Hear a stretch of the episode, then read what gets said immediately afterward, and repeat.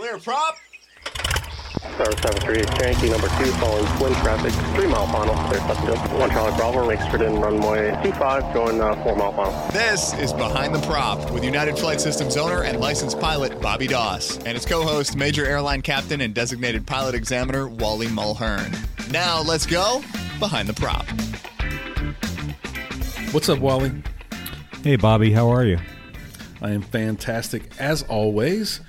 This week we're tackling a, number of things that we've discussed on and off lately. It's really about preparing for a bad day, and that's the title of today's show. Uh, I don't think I do it a lot in my real life. I do think I do it a little bit in my aviation life.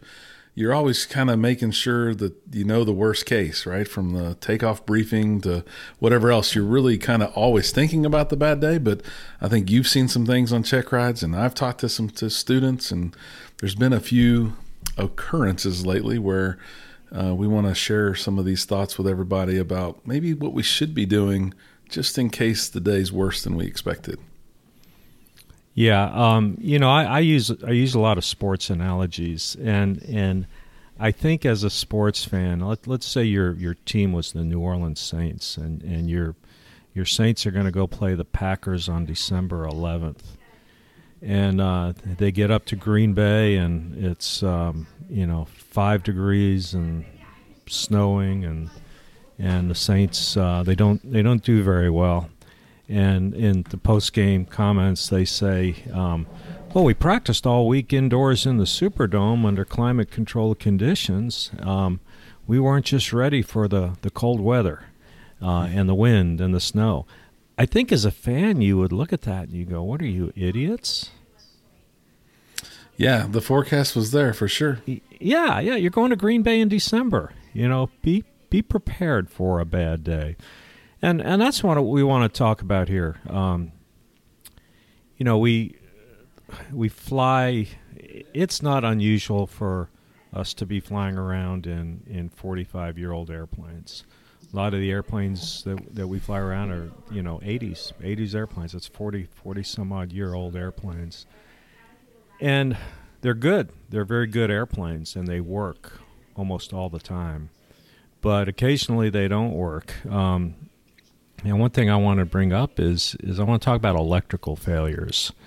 Um, and when I say electrical failure, I'm talking about a failure of the electrical system. We've talked a lot about alternator failures. An alternator failure is not an electrical system failure. An alternator failure an alternator is a component of the electrical system and it's certainly a failure, but um, you know, an alternator failure is a failure of the battery charger. It's just like your your phone unable to charge your phone. It still works. You just can't charge it. Um, but what you know, what I want to talk about is a total, complete failure of the electrical system. Um, everything electrical in the airplane is not working now. How are we going to handle that? and as CFIs, can we can we prepare our students for that maybe a little bit better? And and here's a very very simple thing that we can do I think as instructors. How many times have for, for the student pilots or, or the, the for everybody, how many times have you gone out and taken the headset off and and just talked to the person in the airplane without the headset, without using the intercom system. I don't. I, I'm I'm coming up on a thousand check rides administered, and I don't recall ever doing a check ride in an airplane that didn't have an intercom system. Um, so we've we've become accustomed to it. We're used to it, but that intercom system is electric if we have a total electrical failure, you're going to lose the intercom system. And just taking the headset off and talking to your the, the person in the airplane with you is a challenge. And it's just something that we've never we've never dealt with. So maybe maybe Derek Carr is fine in playing in five degree weather, but you know, you probably ought to practice it. Yep. And I remember one time uh, we were flying along, and my instructor told me to reach over and turn off the master switch, and I was freaking out. I didn't, of course, I didn't know the systems well enough, right? Turn the master switch off, and he really was first and foremost demonstrating that the engine would keep running, which is a good demonstration. But I also had the experience of being able to talk without the intercom, and we had to remove a cup from our ear, and we had to scream at each other for a little bit, but I at least have experienced it once and know what it's going to be like if it ever were to happen. And I think that's what you're suggesting is go experience these things, go practice these things before they happen. It would be much wiser for us to prepare for that bad day than getting to the bad day and then learning how to deal with it. Um, you're only going to Yeah. be your best worst at Yeah, the worst I- day. I, I've I've kind of done an informal poll of asking my applicants how many of you have done this, and um, uh, it's it's pretty much zero, zero percent. Everybody just kind of looks at me and goes, "Well, we've never done that." So, well, maybe you ought to do that. Um, of course, I mean we don't go out and do it on the check ride. It's not time to mix things up, but um, you know, just just how are we going to communicate? Um, and there could be a situation where maybe you still have elect- electricity, but maybe your intercom goes out. So how are you going to handle that? You know, you are you're going to have to turn the speaker on. You're going to have to listen to ATC via the speaker because the, the intercom isn't working. So those are some switches and buttons on that intercom that maybe we're not used to using, and um, I think it's very worthwhile to uh, to use that. The other thing is, how in the world are we going to navigate navigate with a total electrical failure? And uh, I'll bring this up on instrument check rides, and um, you know sometimes I'll get get the the answer. Well, the GPS isn't going to work, so we're going to have to navigate using VORs. And then I kind of give a, a funny look, and then they go, "Wait a minute, VORs won't work." Well, we'll squawk 7600 and ATC. Well, well, wait a minute, the transponder's not going to work. So all this, all, all these lost comm procedures we have in IFR flying, uh, flight last assigned route, and all all that good stuff. It's going to be hard to do if you can't navigate. So the lost comm procedures that we have in the in the in the book really don't take into consideration lost nav. And and I think probably the most common reason for a total well probably the most common reason for lost com is pilot error. We've flipped a switch or something. But if we eliminate that, probably the next most common reason for a total loss of communication would be a total loss of electrical power. And in that case, you're going to have lost nav as well. So, how are we going to navigate? Well, we're going to use the iPad. Is I it am. legal? Yeah. No. Well, I you know it's an emergency, so you know, uh, I I you know it's it's uh, it's You it's just made nice me to- fall into the DPE trap. You asked a question and I answered it without really thinking.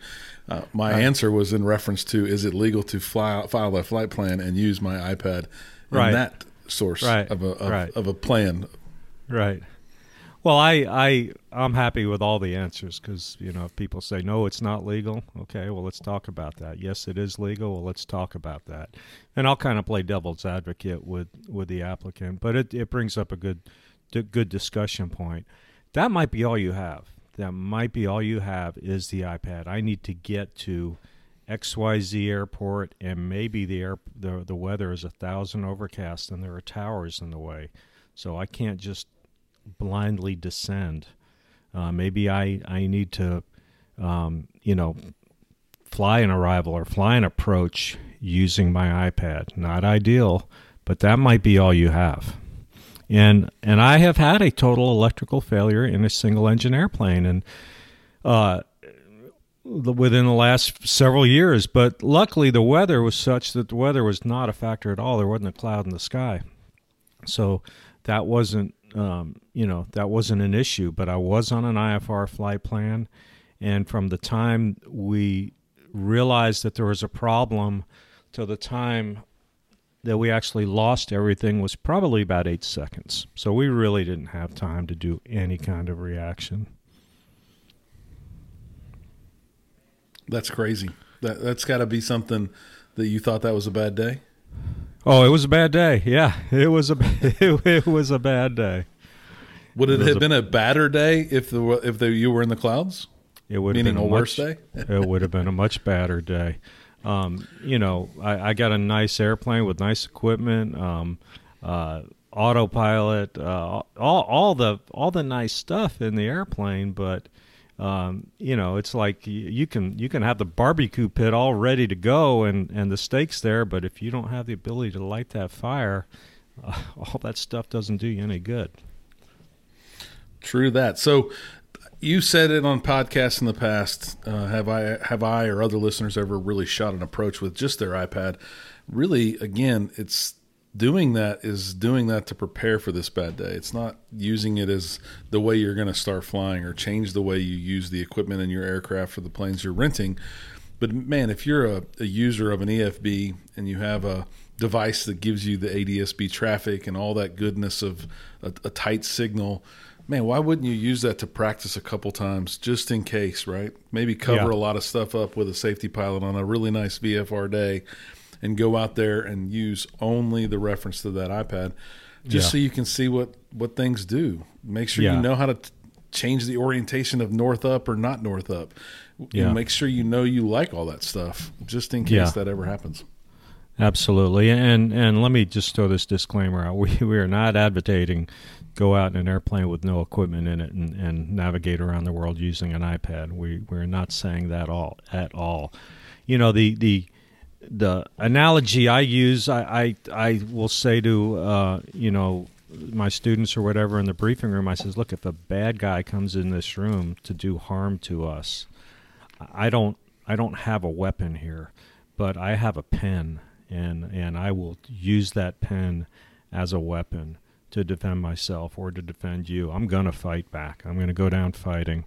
And that's kind of like um, you know, the iPad. Using the iPad to You mean navigate like using a pen as a weapon, not a writing utensil, right? So Exactly, exactly. Yeah.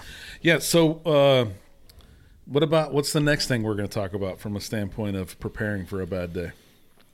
Um, the other thing is, and and I ask this on every single one of my private and my commercial check rides. This was the very first aviation related question that my father ever asked me.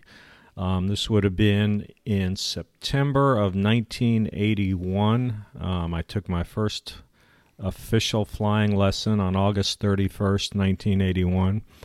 And so this was a few, a week or so, a couple of weeks later. I probably had about three hours of flying time in a Piper Tomahawk. And I, I distinctly remember my father um, saying to me, if you're starting the engine while starting it, um, and you see flames coming from underneath the cowling, what are you going to do? And the fact that he was asking me this, I knew the answer wasn't abandon the start and get out and run. I knew there was more to it because that was that's kind of the default answer. Uh, you know, get out and run. Um, so I went and got my little handbook for my PA 38 112 Piper Tomahawk, and I looked it up. There's a checklist for engine fire during start.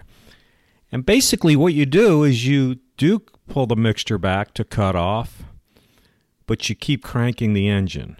And different airplanes may have you do different things with the throttle. Some will go full forward on the throttle, fully open. Um, but basically, what we want to do is we want to take those flames, we want to suck them in to the engine. Uh, we're eliminating the fuel, so we're eliminating one of the three things we need for a fire.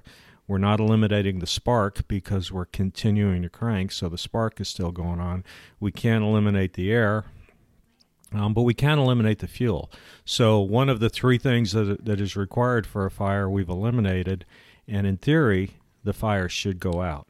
Now, my father grew up in the generation of flying big radial engines. Uh, he flew Constellations. He flew DC threes, and um, this was this was just pretty common. This sort of happened every day, and so those guys were were used to this. Um, but today, most people aren't aware that this is the procedure, and I I, I say check your POH of your airplane to make sure what the exact procedure is. But by and large, you're gonna you're gonna bring the mixture to cutoff and you're going to continue cranking. And I say cranking because we're not starting because we've brought the fuel away. We're not trying to start the engine, but we are turning it and we're trying to suck the flames inside and put the fire out.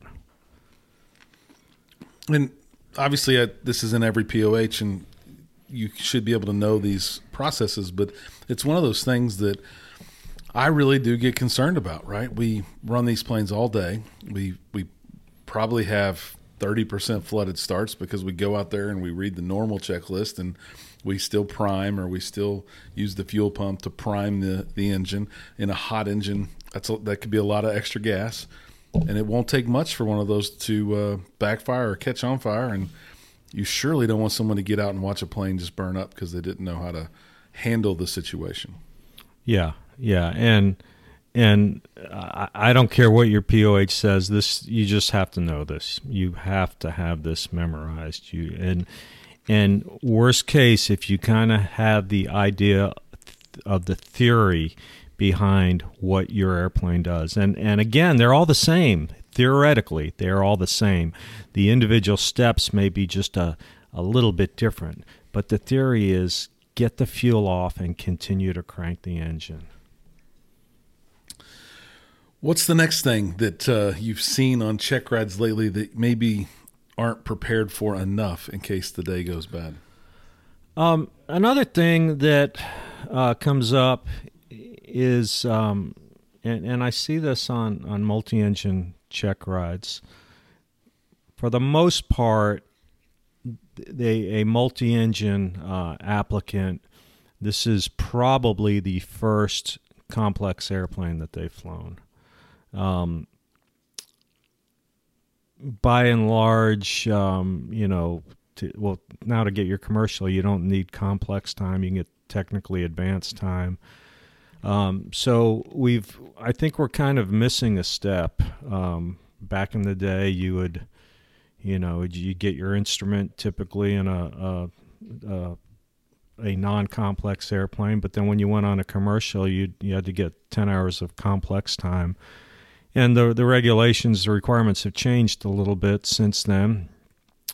Um, so what I, I see is is a lack of knowledge about how to manually extend the gear.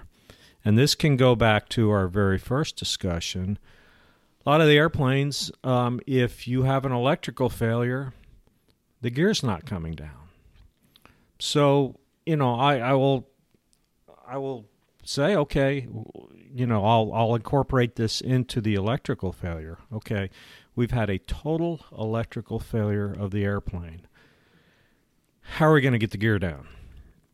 And uh, procedurally, different airplanes do things a little bit differently. Um, I do I do some in a in a Beechcraft, and and a lot of times they'll say, "Well, I reach behind me and I crank it down." Well, that's sort of partially right, but it's not completely right because there are a couple of steps before just reaching back there and cranking the gear down. It's very important, like turning the uh, or pulling the circuit breaker for the gear um, um, motor. Now, granted, if we've had an electrical failure, the gear motor is not going to work anyway. So in that scenario, it it doesn't. It's not really going to matter, but procedurally, it's wrong. Um, and and I think we need to get into the manual gear extension a little bit more. And and I've I'll take an informal poll and I'll say, well, have you ever done this? And they'll say, no, but we talked about it. Well, why not? Why not spend an extra ten minutes of a flight in your multi-engine training? Most people are going to get you know, say 10 hours. Let's take 10 minutes, 10, 15 minutes and do a manual gear extension. When I when I bought into a partnership on a Bonanza years ago, I went and flew with a, a guy here in Houston that's uh, a Bonanza and and uh, Baron Guru, and we went out and and I I. I paid him for the whole day. We flew all day, and we flew about four and a half hours. We we did some ground, um, and I was a you know a very experienced pilot with a lot of time in a Beechcraft Baron. But we went out, we did everything. We steep turns, stalls, emergency descent, um, and we did a manual gear extension. Um, flew several approaches, several landings, but we did the manual gear extension. There's something to, um, you know, when it says to pull the gear, motor, circuit breaker. Well, um, you know, what's it labeled? Is it does the label on the circuit breaker panel say gear motor? Um, or does it say gear actuator? You know, what are you looking for? Be familiar for that with that, because especially in an electrical failure, um, you might be you might want to get the airplane on the ground a little bit sooner. You certainly don't want to rush. You're not going to fall out of the sky, but um, you know you've probably lost your fuel gauges, so maybe maybe you've lost track of how much fuel you have. So you definitely want to get the airplane on the ground, and uh, this probably not ideal for this be to be the first time that you've tried this procedure. When I bought the uh, Travel Air, the twin that we use um, at this flight school, I during the pre-buy, the mechanic, uh, the team at that that shop, called me down there when they had everything torn apart. So seats out, floor flooring pulled up, engine cowlings off, and they was up on jacks and he showed me the gear working, showed me there was no leaks. He was kind of both teaching me a little bit about the plane and kind of just demonstrating some stuff. And he said, uh, one thing you want to make sure you never do is demonstrate the emergency gear extension with the circuit breaker in, and I want to show you why. So in that airplane, the handle kind of folds to engage, folds out to engage, folds in to disengage. So, in essence, what it's doing is it's taking a gear, a shaft, drive shaft, putting it into the motor itself, and the handle will spin when it's when it's when the engine or the motor spinning, meaning the motor for the gear. And so he pulled that handle out and said, "Imagine if your hand was in that small little area between that handle and the floorboard, and he put the gear down, and that handle spun at around a hundred." I'm going to say maybe 500 revolutions per minute. And it would just rip your hand right off. It would destroy it. You would have a nub, maybe maybe some fingers left, but there wouldn't be much left of your hand. And so you can't just reach back there and then someone else accidentally put the gear down to demonstrate something because you might lose your hand. You've got to pull that circuit breaker. You have to know those procedures and you got to follow that checklist, or you'll be nubless. Yeah, absolutely. And it, it's it's so easy to do. It's you know you talk about it in the briefing room.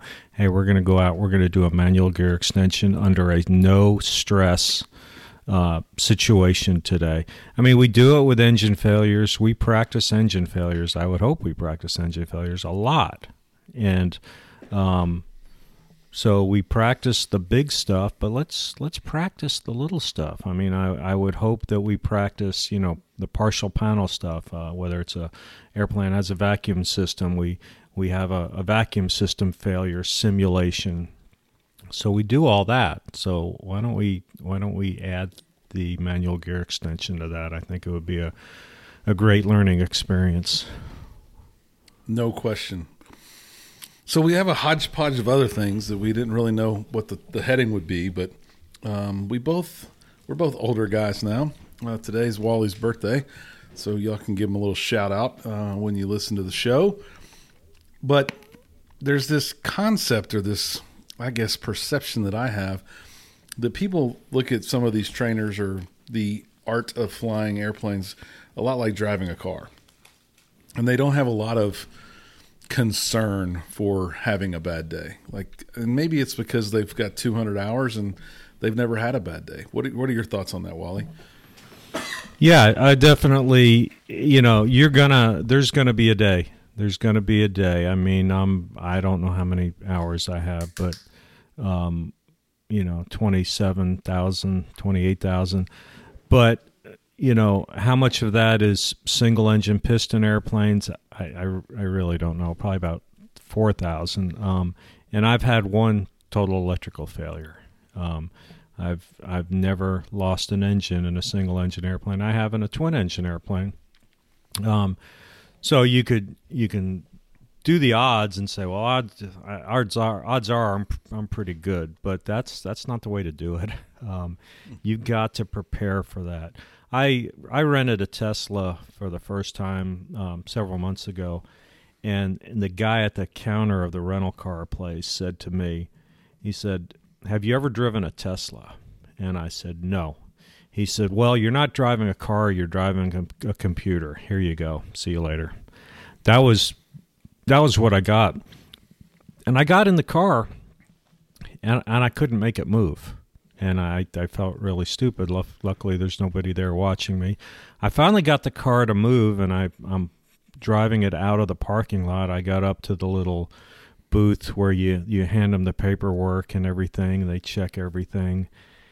And uh, they looked at everything and they said, okay, you're good to go. And then I hit the gas and I couldn't get the car to go again and uh, you know there's a big long line behind me and and and the the girl at the little booth said what you don't know how to make it go? And i said well no obviously i don't. And i said do you? And she said well no i better call somebody. So there was an example of uh, you know I I didn't get much and um, uh, I you know shame on me for not asking or or doing a little research on my own. But having said that, other than inconveniencing some people, um, you know, it wasn't that big of a deal. Yeah, some people behind me in line were, were, were not happy with me, but nobody got hurt. Um, I think what we have to realize in airplanes is uh, it it we could get hurt, and we could hurt other people. Um, you know, what goes up must come down. So if we get up there, that airplane is eventually coming down. No question. And I think that's a really good analogy because a lot of what I do see is the system stuff, right? It's, um, and that's what that was for you in the Tesla, right? It wasn't can you drive or are you a safe driver? That didn't increase your probability of necessarily having a bad day from a driving perspective, but the systems in that vehicle could have caused the bad day. And nothing there could have been nothing wrong it was just a lack of understanding how to use those systems to take advantage of what the car was trying to do, which is drive. Right. Now, you take that same analogy and you put it into an aircraft, and someone decides they're going to fly a G1000 aircraft with not a lot of G1000 time. That could be similar to driving your first Tesla or driving yeah. driving a car with a complex gear system but you've never done it and then having that electrical failure and not knowing that other the other way to get that gear down, which would be the manual extension, and doing it the right way and doing it safely. Um, there's a lot of little things like that that I think I see. The the easiest one that almost happens on a regular basis is audio panels. Oh and yeah. But was not very long ago. Someone was on a check ride and came inside telling me both radios were dead both both radios were broken. I said that's not that doesn't happen that way. They don't just both break at the exact same time. So I suspect there's something else wrong. What do you think that might be? And this this is a person you see him all the time that wants to be certified to take and rent these planes alone. What happens if that happens in the air? It was the audio panel, right? It's almost 99.9% of the time the audio panel being configured incorrectly. Go out there, flip one switch, one switch and it's all, all the radios are fixed again. And right. it's a configuration problem. It's a knowing the systems. It's the knowing the switches and buttons in that aircraft. And there's a lot of them in some bigger aircraft. These not so much, but when one gets flipped the wrong way, it can yeah. make for a really freaking bad day. Yeah, I, I, think I think when something's not working, something basic like that, like the radios, the first place we got to look is in the mirror because mm-hmm. it's probably operator error. And and for the experienced airline people out there you know that. I mean we've all made that embarrassing call to maintenance to tell them that the such and such is not working. And they'll say well have you checked this? And you look over there at whatever they just said and you just go uh yeah okay we're good. Thanks. Sorry. And uh, you know, there's there's that that moment of embarrassment, but but you get over it really quick quickly. Um, so you know, just I, I use this phrase a lot. Do the math. I mean, chances of two radios independently failing in one of these airplanes is extremely, extremely slim. At the exact same time. Yes. Yeah. Yeah. Maybe not. Not maybe not if the alternator quits working and then ultimately the battery drains. But right on right. the ground, if you're hearing something, it's probably just an audio panel. Um, yeah. I had an experience actually yesterday. I was uh, lucky enough to fly up front in a small jet with a the single pilot operation jet. Um, I'm learning a bunch. I, have I've been in this jet more than once. I kind of feel good when I'm up there because I kind of know the the avionics in it and been up there enough to feel somewhat good about what's going on. And the pilot says uh, we were descending into Houston. He goes, you're not thinking about something and you're going to miss it if you don't figure it out. You got about 30 seconds. And I'm I'm running through every mental flow that I can think of about airspace and we're on an IFR flight plan. And I'm thinking throttles, I'm thinking light switches, I'm thinking radios, radio numbers, everything that I can possibly think of. And we were we were getting down to about 10,000 feet, Wally, and you probably know exactly what I was going to miss because I don't ever freaking think about it. What do you think yeah. I was going to miss, Wally? Uh, I think you're probably above 250 knots. I was 250 knots. So at about at about five seconds before we got to that altitude, he said, "Put the throttles to idle." So I yanked him to idle, and he goes, "You're going too fast." I'm like, "Golly, I never have to think about that in a Cessna." Much like right. you maybe don't ever have to think about how to make a Tesla go forward. But right. that's something that could really make for a bad day that that would maybe be a violation for somebody, not necessarily an equipment problem, but we don't all know what we don't know, and you got to keep challenging yourself to prepare for those things that might sneak up and get you and make a day that was going to be good a bad day. Anything you want to talk about? Anything else you want to add, Wally? No, um, I, I think uh, I think we talked about some good things, and uh, we got some more good things coming down the pipe. And um, just thanks to all the listeners. We are, uh, I the last I checked, I think we're about two hundred and what two hundred twenty five thousand downloads, something like that. Pretty uh, close. we appreciate yeah, the support. Yeah. Yeah. I don't think I've ever said it, but we do. If you go to behindtheprop.com, in the top left hand side, we do have a merchant thing up there now. No obligation, but if you want a t shirt, some people have bought a few t shirts off the website. If you want a t shirt to support the show, go to behindtheprop.com, click merchandise in the top left hand corner, and grab you a t shirt. Uh, I'll ship it out to you as soon as I see your purchase. Uh, we would appreciate that, and it would help the show a little bit. As always, prepare for a bad day and stay behind the prop. Thanks for checking out the Behind the Prop podcast. Be sure to click subscribe and check us out online at behindtheprop.com. Behind the Prop is recorded in Houston, Texas. Creator and host is Bobby Doss. Co-host is Wally Mulhern. The show is for entertainment purposes only and is not meant to replace actual flight instruction. Thanks for listening and remember, fly safe.